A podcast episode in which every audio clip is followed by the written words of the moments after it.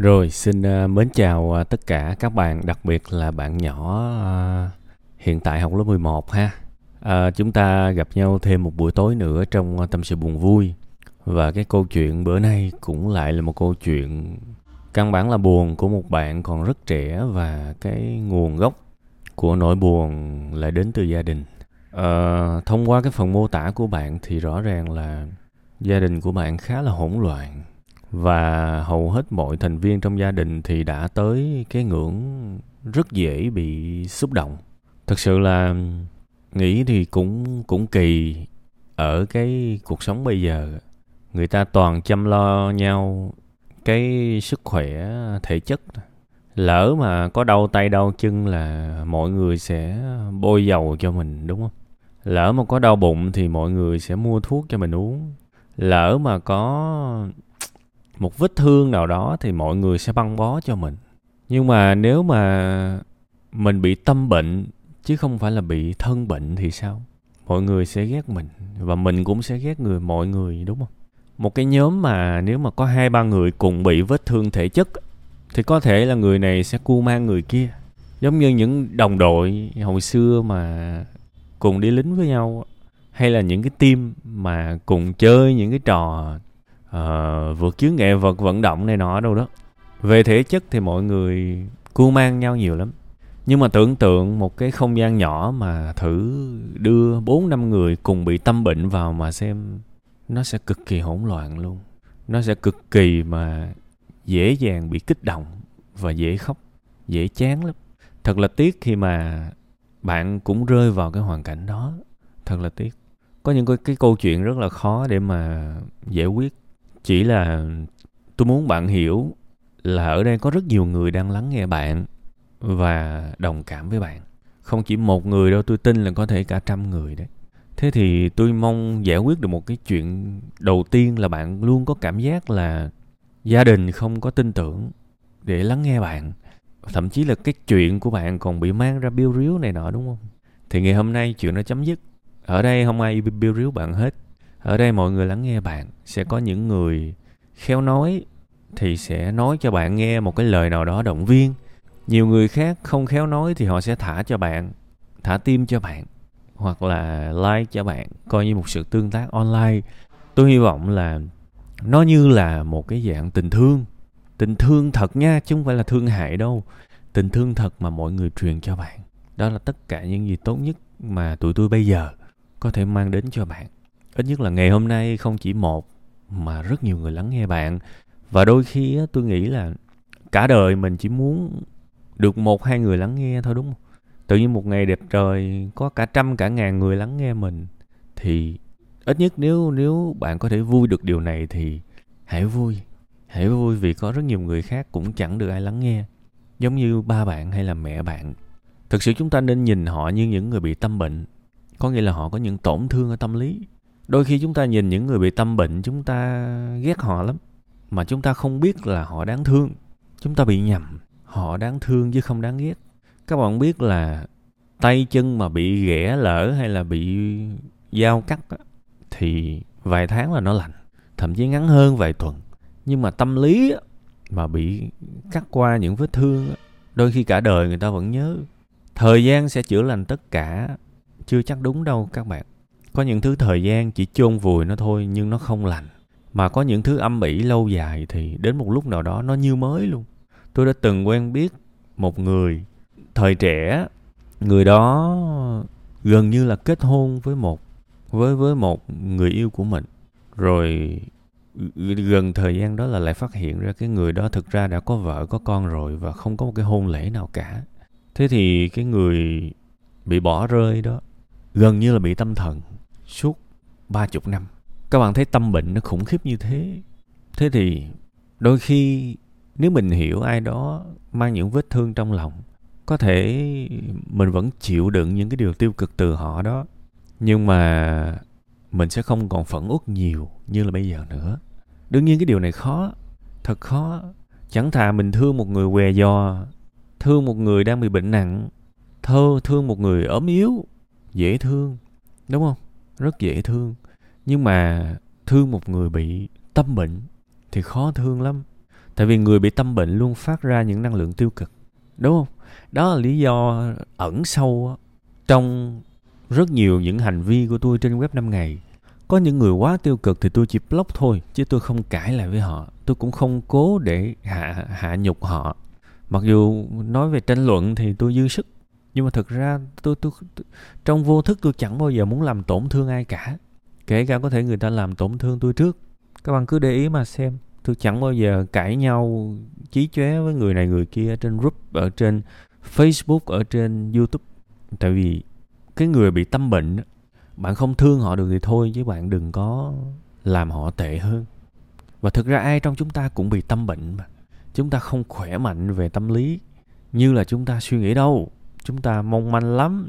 Có một lần tôi đọc một cái bài ở trên tạp chí Psychology Today á, thì có cái câu là về bản chất của con người á là vulnerable.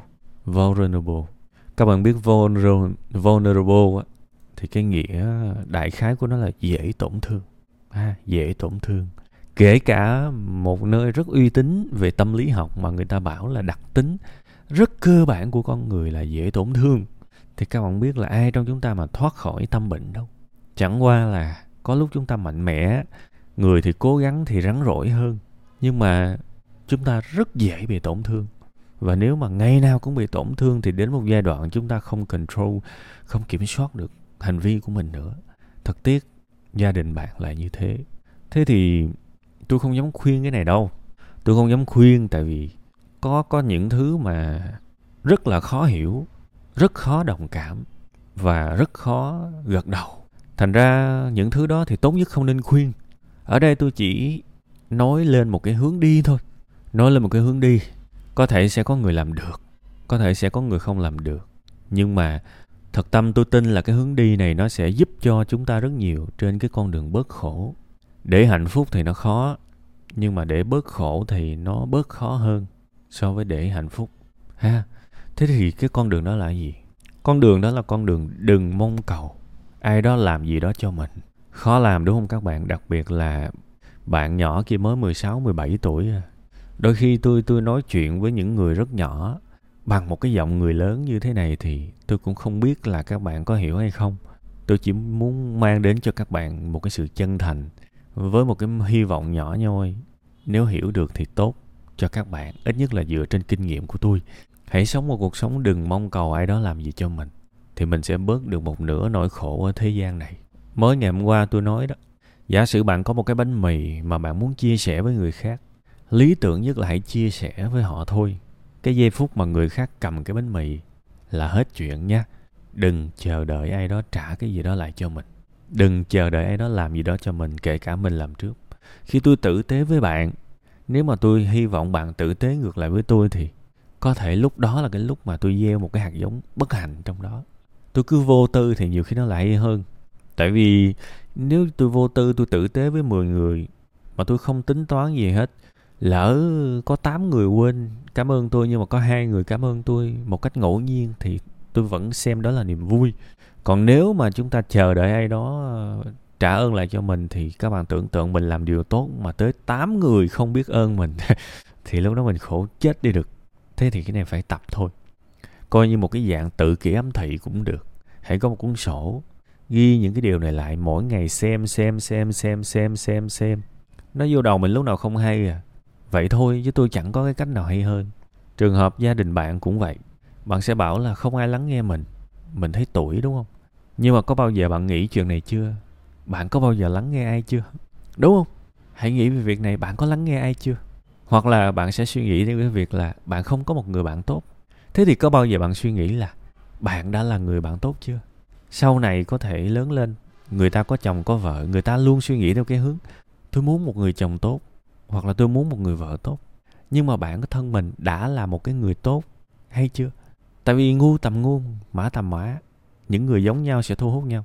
Ví dụ bạn là nữ đi bạn muốn một anh chồng đẹp trai à, dễ thương biết lắng nghe, đúng không? Thì hãy suy nghĩ là liệu cái anh anh đó anh có muốn mình không? À, nó phải có cái gì ngang ngang nhau chứ, đúng không? Vậy thì đừng muốn người khác phải là cái gì đó với mình nữa.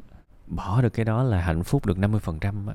Bớt khổ được 50% phần còn lại hoàn thiện mình. Ha? Cái gì làm tốt được cho người khác thì cứ làm. Còn nếu không làm tốt cho người khác được thì thôi, không sao cả. Chỉ cần một điều là đừng chờ ai đó làm gì đó cho mình đương nhiên chúng ta là con người, tôi vừa mới nói mà con người dễ tổn thương. Nên là cái chuyện mà mình sống mà chẳng ai chia sẻ, chẳng ai lắng nghe, chẳng ai tử tế với mình thì phải buồn chứ.